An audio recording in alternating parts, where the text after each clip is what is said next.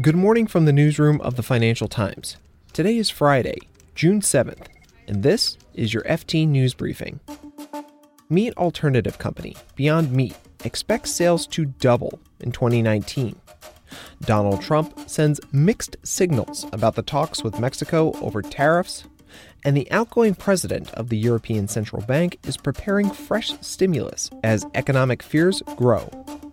Then we'll take you inside the FT's Future of News conference, where executives from America's top three TV networks assess the state of the news business.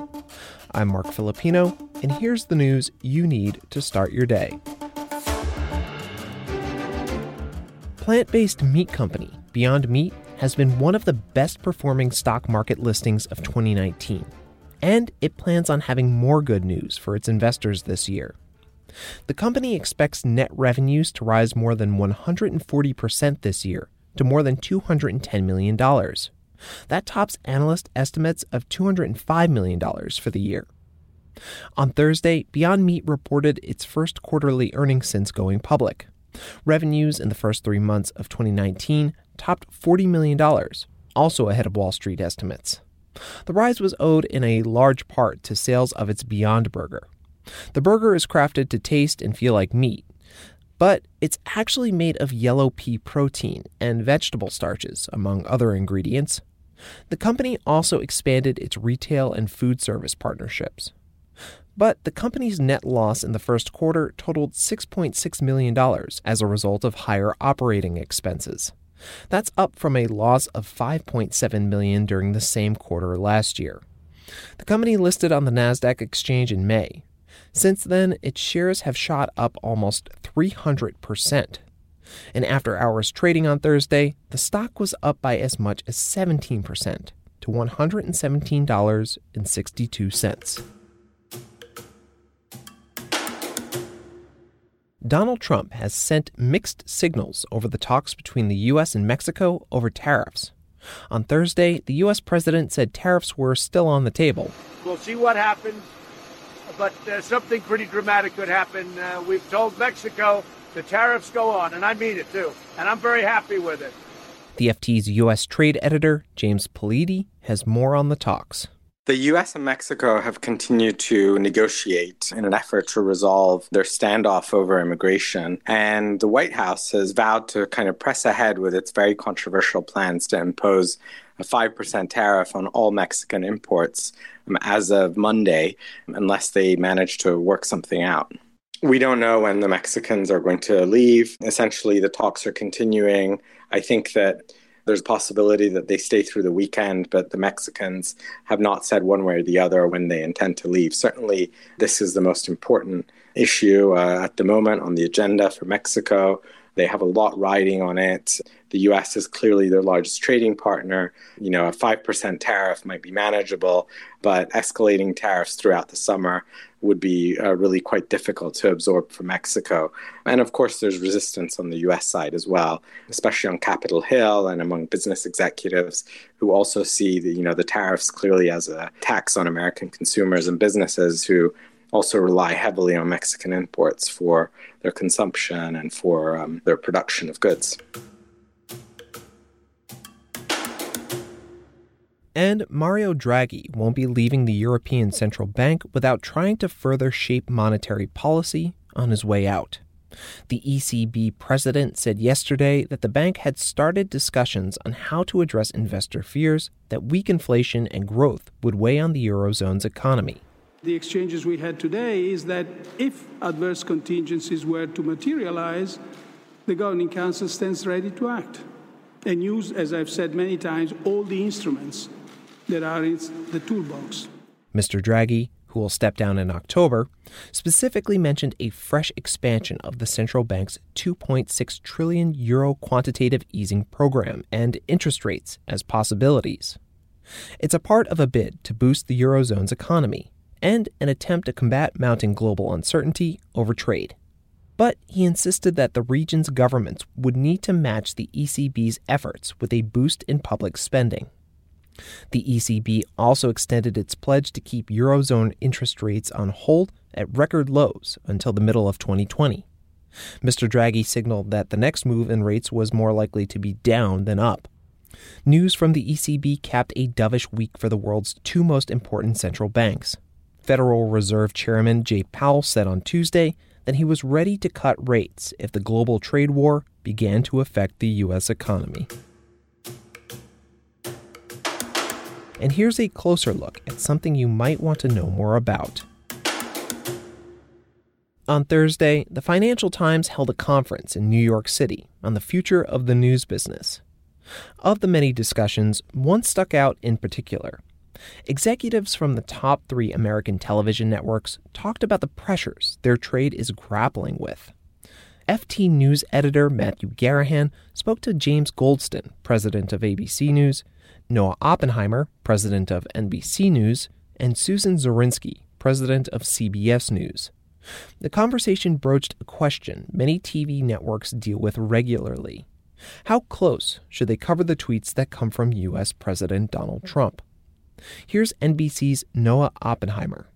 I mean, I think, look, in our reporting, we try to prioritize actual policy and impact on the real world and on people's lives. I mean, that's the most important thing. What are, how are the decisions that this president is making impacting ordinary people both in this country and around the world? So that's first and foremost. Some of the tweets, I can understand why people would describe them as noise, but some of them also do provide insight into the president's thinking. Some of them are precursors to actual policy pronouncements that he's making and policy changes. They're going to have a real substantive impact. And it's the first time, and it's actually kind of historically quite interesting. Like, this is the president, in his own words. Then they shifted gears to the topic of the Me Too movement. Many media heavyweights have come under scrutiny, and some have even been fired over allegations that they verbally or sexually harassed colleagues in the workplace. That includes former CBS chief executive Les Moonves, who was accused of sexual misconduct allegations by more than a dozen women. Here's CBS News' Susan Zirinsky. Does anybody know Lemony Snicket's A Series of Unfortunate Events? That's exactly what happened. Yeah. We had changes at the top. I think that that definitely created a landscape that had to be adjusted. Mm. But I really believe, look, the Me Too movement, uh, the tectonic plates have shifted. I'm proud of the work we are doing at CBS, and I know my colleagues are, are doing the same. Mm. We're, we're, we're a different we're a different population, but we are reflective of society. It wasn't just in the media that these things were happening. Mm. But it was in the media, the, the full glare of it was concentrated, wasn't it? I mean, has, I mean, the, has the, the I mean, movement changed the way you guys go about journalism? Or?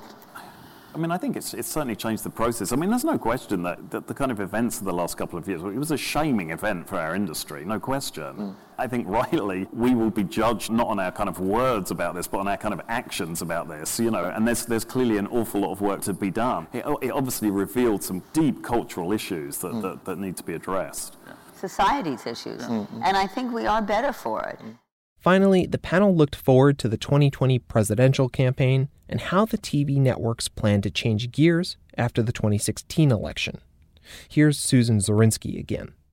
There'll be enormous changes at CBS in how we cover this campaign. And part of it is the unification of our digital assets and are organically becoming one news gathering operation, which gives us a tremendous advantage. It's as if our news organization has grown because of breaking down all the silos and having multiple reporters. We all have people in the field. I feel that this election, our job is to reveal America to itself. Mm. I don't think we really understood mm. the country. And that is a fundamental change. At NBC, with MSNBC and the digital platforms and the broadcast side, our goal similarly is to go out and tell stories from the ground up, not to sort of dictate an editorial storyline from New York or Washington, but look at, you know, how are the farmers who are dealing with flooding caused by climate change and economic problems caused by the trade war, how are they reacting? You know, we've doubled the size of our investigative unit. We just announced yesterday we are hiring now reporters, print reporters from newspapers and leaving them in the communities in which they live. So we just hired somebody in Houston, we hired somebody up in Michigan, we hired somebody in Nevada, and we're saying to them, we're not asking you to move to New York or Washington or LA. We're telling you, stay where you are, stay where you've been reporting for your local newspaper, but do it for us now. They finished off by talking about international expansion. Here's NBC's Noah Oppenheimer again. There are plans to, to do something with Sky in the form of an international news channel. You know, we already have an investment in Euronews, which is a pan-European news channel. So our global footprint is hugely important, not only to our news gathering currently, but to the future of the news division and a big potential. Branded NBC or branded Sky or Co or what? Uh, I imagine it'll be some form of Co. I don't right. think that that's been formally determined.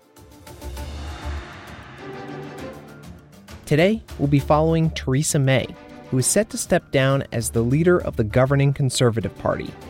Mrs. May is locked in a battle with Chancellor Philip Hammond over her plans to leave office with a series of big spending announcements that the Treasury fears could cost more than 10 billion pounds. You can read about this and more at FT.com. This has been your daily FT news briefing. Make sure you check back next week for the latest business news. The FT News Briefing is produced by Amy Keene and me, Marc Filippino. Our editor is Amelia Mahasik.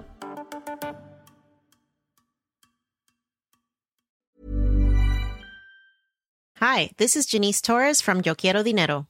From a local business to a global corporation, partnering with Bank of America gives your operation access to exclusive digital tools award winning insights, and business solutions so powerful you'll make every move matter. Visit bankofamerica.com slash banking for business to learn more. What would you like the power to do?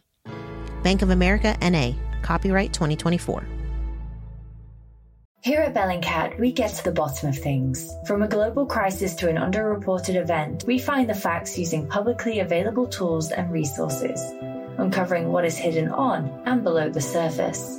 We connect the dots using social media posts, satellite images, and public records, and empower others to do the same by sharing how we do it. The ability to do so is only made possible by our readers, supporters, and community members. Care to join us? Learn how at bellingcat.com.